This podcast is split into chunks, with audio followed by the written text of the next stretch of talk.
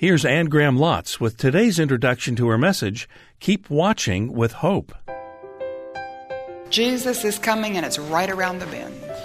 And our Heavenly Father is coming. Jesus is coming and He's going to bring gifts with Him. And that's just the introduction for a message of hope for God's people from Joel chapter 2 from our Bible teacher on today's Living in the Light. Thanks for joining us. You won't be disappointed in what God has for you from His Word. Here's Anne. Do you ever have a hard time waking up in the morning? You know, I am a sleepy head. And so my routine at home, I finally figured this out after years of the Lord convicting me wake up and get up, you know, and it was just so hard for me. I used to set my alarm. Now I'm in the habit, I don't have to um, use my alarm. But I get up, I have to do my stretches and my floor exercises. I walk two and a half miles, and then I go to the coffee shop and get a triple shot of espresso. And then I come back, and that's when I have my time with the Lord. I have to wake myself up because it's hard. I just, my tendency is to just crawl back in bed, roll over, just a few more minutes of sleep, you know. And I think it can be as hard to wake up spiritually as it is hard for me to wake up physically. And you hear some of the things that have been shared. And have you also wanted to pull the covers over your head and crawl back in bed and say, you know, I'm not buying into this. I think it's serious, but it's not what they're saying. I don't believe we're living at the end. I think we're in a cycle. I think this is a bump in human history, just a bump in our nation's history. And, you know, things will settle down and stop pretending. Wake up keep watching. We are living at a very critical time in human history, and I believe we're living at the end. But there's hope. And, you know, if you rolled over, if I rolled over and went back to sleep, you know, and I could sleep on and on and think of all the things I would miss and the places I could go and the people I would see and things that God has me to do. And if you roll over and go back to sleep spiritually, God forbid, that you would leave the cove or turn off the online video and and you would just roll over and go back to the same old, same old. You're going to miss blessing God has for you, and you're going to miss opportunities. You're going to miss the hour that God has designated for you to share the gospel, or you to make a difference, or you to bear fruit in just the time that's left. So don't roll over and go back to sleep. And one reason is because we have a sense of expectancy. There is hope. And if I can just share this personal story to try to illustrate the hope that we have at this point in the book of Joel and at this point in human history. When I was a little girl, I know Gigi will remember, when uh, daddy would come home, mother always sort of ignored his goings, but his coming she made a big deal of. And so in those days, he came pretty much by train. It wasn't so much the airport in Asheville, it was the train in Black Mountain. And so when daddy was due home, my grandmother would put us in the car and she would race us down to Old Fort and would go down to Old Fort, which is at the bottom of the foothills, and we would wait and then we would see the train coming. And the train would go through the Old Fort station so the lights would flash and the arm would come down and we'd sit there and we would see the train that Daddy was on going through the station. So my grandmother would race back up the mountain from Old Fort, would come to Black Mountain, would come out and would, would stand at the little Black Mountain train station, which is now, I think, a gift shop, but we would stand there. The train still comes through once in a while, and, and we would stand there and we would look down the tracks. And the tracks go straight, but then at the end of the tracks, they, they curve, so you can't see around that curve, that bend. But we would watch and we would wait and we knew the train was coming because we saw it go through Old Fort. It just seemed sometimes it just took so long. But we knew Daddy was coming. And so we would stand there and we're looking and looking and looking, and then we would see the lights flash, and then the arm would come down to block traffic from going across the road, and we'd hear a big whistle, and then around the bend comes the big headlight, and the train rolled into the station, and Daddy had come home. He always brought gifts with him. And they could be things that he picked up at the airport or just a little trinket, but we were just excited to have daddy home and go through his luggage and find out what he had brought us. And our daddy's coming. And we can look down the bend and it just seems like it's taken 2,000 years and it's so long. But I'm here to tell you, I've seen the lights flashing, the arm is coming down, the train, Jesus is coming and it's right around the bend. And our Heavenly Father is coming. Jesus is coming, and he's going to bring gifts with him, and it's going to be a wonderful time of celebration, and it is soon. Jesus is coming. So open your Bibles to Joel chapter 2, verse 18. It's a very encouraging lesson from the book of Joel, and I think specifically, I think this message is specifically for the nation of Israel and also for God's people, whether they're Jews in Israel or the ones around the world, or it's just God's people followers of Jesus, those who have been to the cross and received Him by faith, this is a message for us, okay, personally.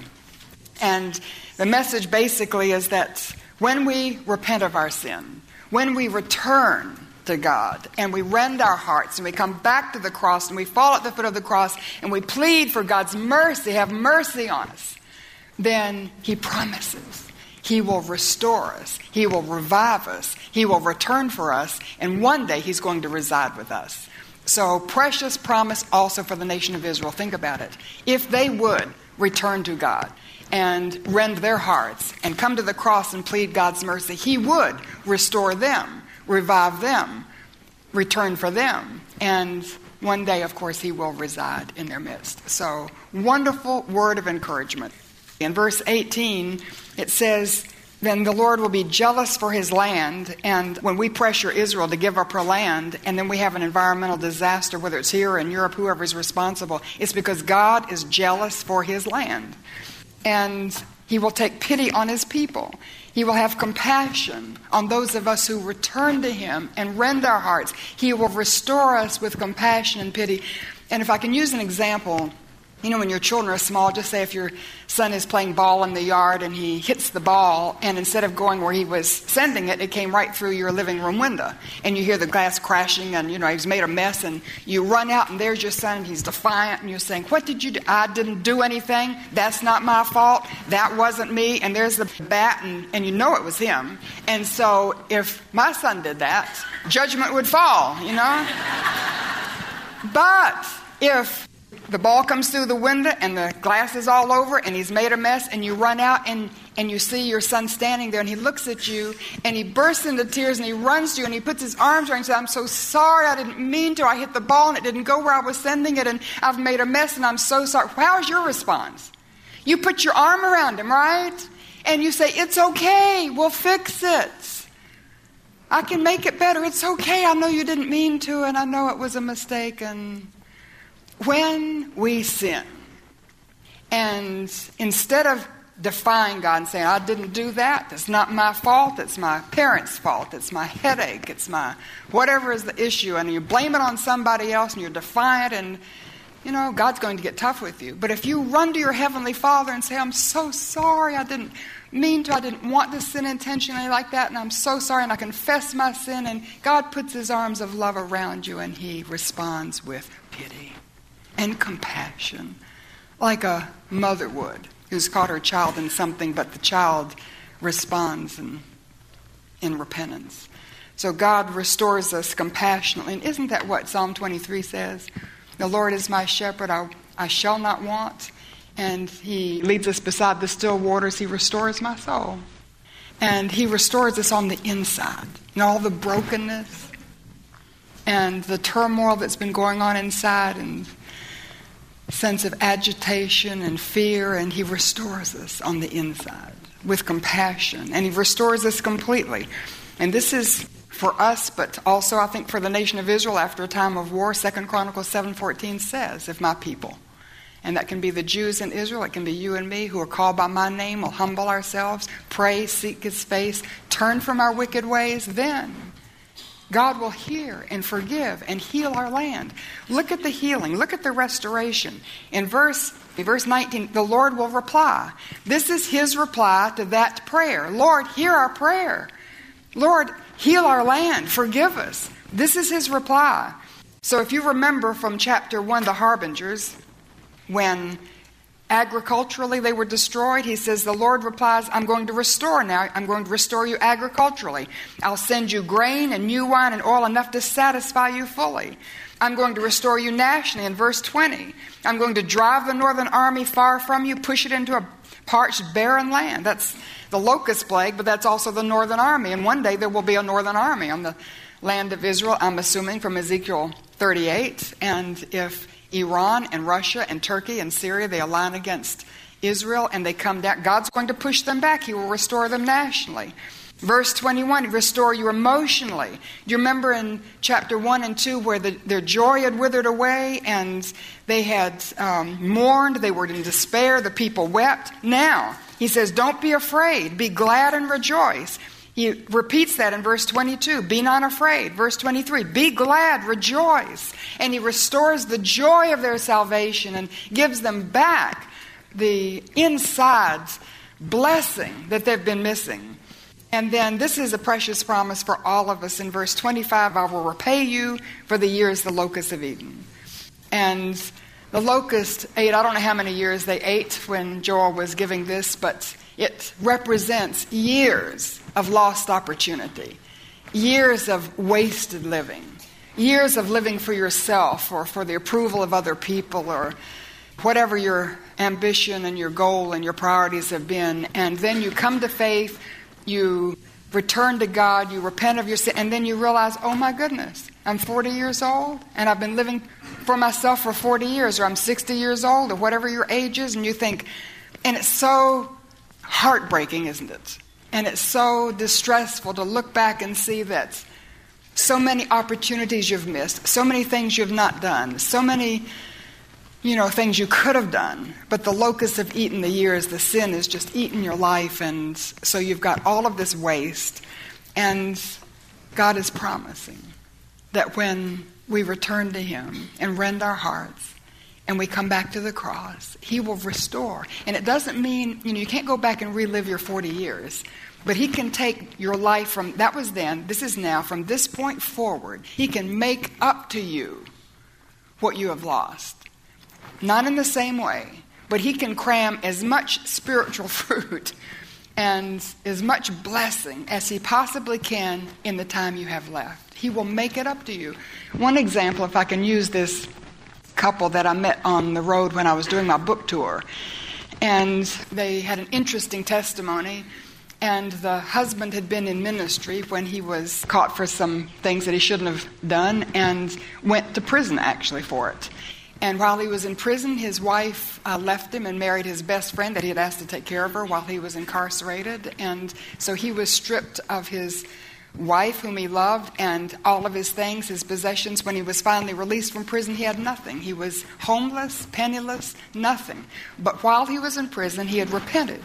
He had rended his heart. He had returned to the Lord God. He had flung himself at the foot of the cross. So he came out and one thing led to another, but God gave him a, another woman, a beautiful woman, who also had a past, including five abortions because of the life she had lived. And she had also returned to God and rended her heart and flung herself at the foot of the cross. And God brought them together in a beautiful relationship and put them back in ministry back ministering to people, back using the brokenness in their lives to minister to other broken people with compassion. And it was a beautiful thing to observe and to see. And I knew I was looking at somebody, God was restoring to them the years the locusts had eaten. So I don't know what you think you've lost and the opportunities, and you can weep if you need to, you know. But don't let that keep you from surrendering your life to God now and giving Him your life and saying, God, not for anything I've done or not for who I am, but you're a God of restoration. And so I pray, dear God, restore to me the years the locusts have eaten. And God will, okay? Just wrap your heart around it, claim it. And He will do that for you just maybe not all at once, but just unfold it for you so that when you step into His presence and you see Him face to face, you have something to show for the life you've lived down here. It hasn't all been wasted. You have something to lay at His feet. So He will restore you. The people of God would return to Him, rend their hearts, come back to the cross, plead His mercy. He will restore you and he also will revive you. In verse 28 and 29, afterward I'll pour out my spirit on all people.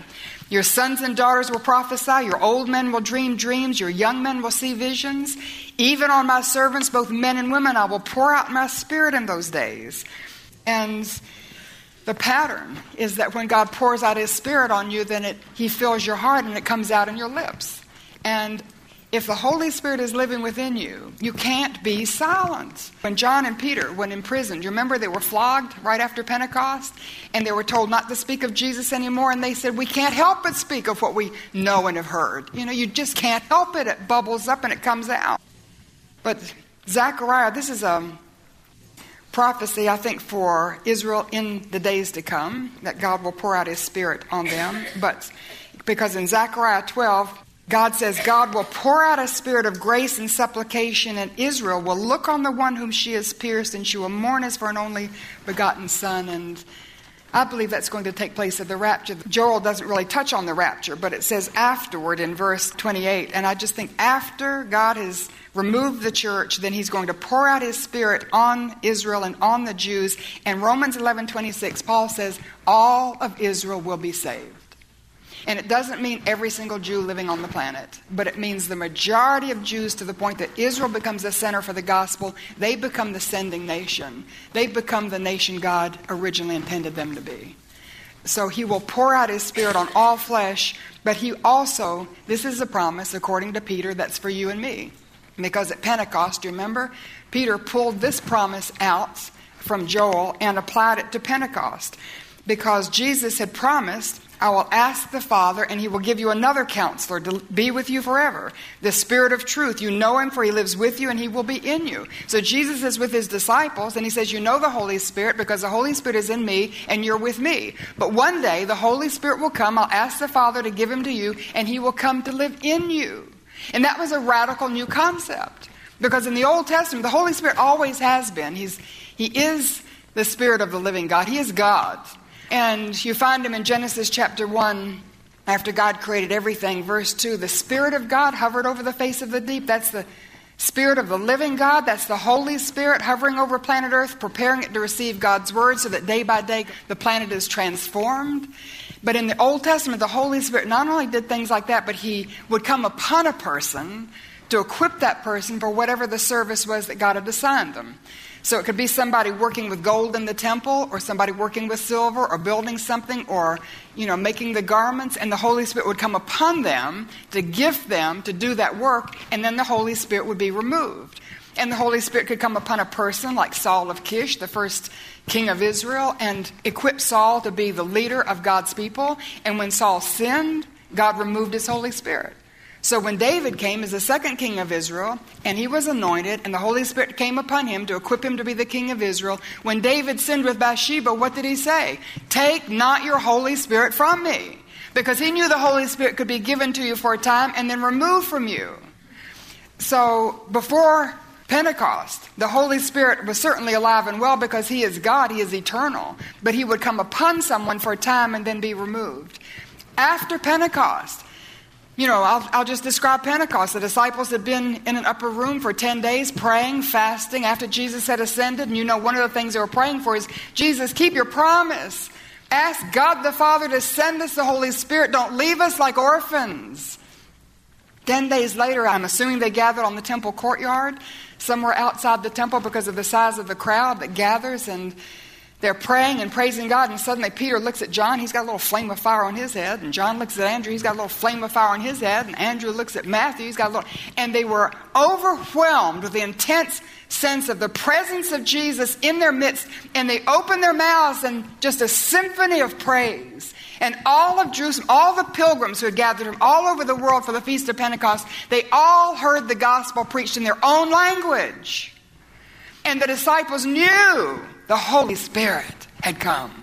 No longer to be with us, but to live in us when we receive Christ by faith. Now, people in Jerusalem gathered around and they said, Oh my goodness, these men are drunk this early in the morning. And Peter, in my paraphrase, you're crazy. We don't drink this early in the morning. What you have witnessed is the fulfillment of this prophecy in Joel chapter 2 that God has poured out his Spirit on all flesh. The Holy Spirit has come and he preached the gospel so clearly, 3,000 people were converted. So the Holy Spirit is available for you and me to come live inside of us. So, can I ask you, when did you receive the Holy Spirit? And let me make it very clear the Holy Spirit is Jesus in you. So when I was a little girl, and I was in my bedroom in my mother's house across the valley, and I told God I was sorry for my sin and asked Him to forgive me and come into my heart. He came into me in the person of the Holy Spirit. Now, I didn't understand that at the time. I just invited Jesus to come live in me. And I knew just within an hour, I, I felt, as a little girl, the burden lift and I felt lighter. I remember walking down the steps to tell my mother and feeling that sense of the, the Spirit's presence in my life. I couldn't have explained it. But you don't have to understand it all. No, who would? But when you confess your sin and you tell God you're sorry and you come to the cross and claim Jesus as God's sacrifice for your sin, and you ask Him to forgive you and cleanse you, and you invite Him to come into your life and you surrender to Him as Lord, He comes in in the person of the Holy Spirit. The Holy Spirit is Jesus inside of you. Jesus without everything Jesus is, without his man's physical body. So when did you invite him in? Don't assume because you're a member of a church, or you come to the cove, or you read your Bible, or you've signed some card, that the Holy Spirit lives in you. You have to make an individual, intentional transaction with God where you come to the cross by faith and you confess your sin, tell God you're sorry, ask Him to forgive you, cleanse you with the blood of Jesus, and put all of your faith in Jesus. It's not Jesus plus your good works. It's not Jesus plus your church attendance. It's not Jesus plus your membership or plus the traditions or plus the rituals. It's Jesus and Jesus only. And you put your trust in Him. And when you do, He cleanses you of sin and He forgives you. He gives you eternal life, which is a personal relationship with His Father that never ends. It's not even interrupted by death, it just goes from faith to sight. And He puts His Holy Spirit inside of you, never to leave you, never to forsake you. Listen to me, I don't care what you do. You can go out, God forbid, kill 10 people, commit all sorts of sin. If the Holy Spirit truly is within you, you're going to be miserable if you have a lifestyle like that, but, but He will never leave you. He doesn't come and go as he did in the Old Testament. Once you receive him by faith, he lives in you forever.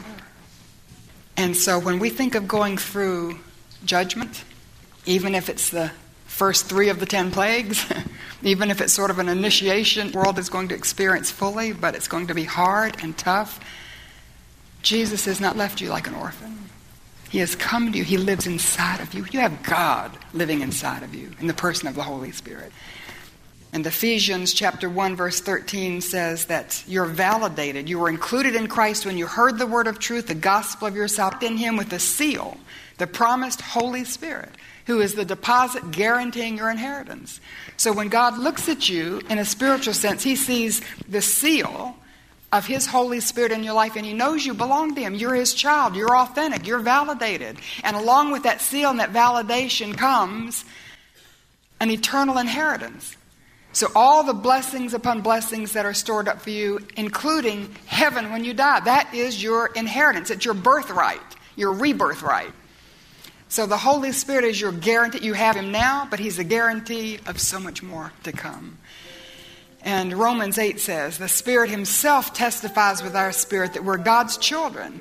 And if we're God's children, we're heirs, heirs of God, and joint heirs with Jesus Christ. All that is His, He shares with us. And one day we're going to reign with Him. And the Holy Spirit lives in us now. And I think this is like boot camp, it's like training ground. He's preparing us for a life yet to come when we'll serve Him and live with Him and glorify Him forever and ever and ever.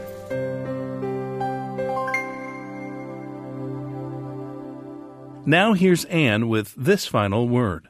Praise God. He has given us the Holy Spirit to revive us and to restore us. When you received Jesus Christ by faith, when you were saved, when you were born again, God placed His Holy Spirit within you. You have all of the Holy Spirit you will ever have. Just make sure He has all of you. Plan to join us every week on Living in the Light as Anne Graham Lotz brings her insights and teaching from God's Word. And don't forget to take advantage of the many free resources at annegrahamlotz.org. including Anne's daily blog that makes a perfect devotional reading. Thank you for being with us today.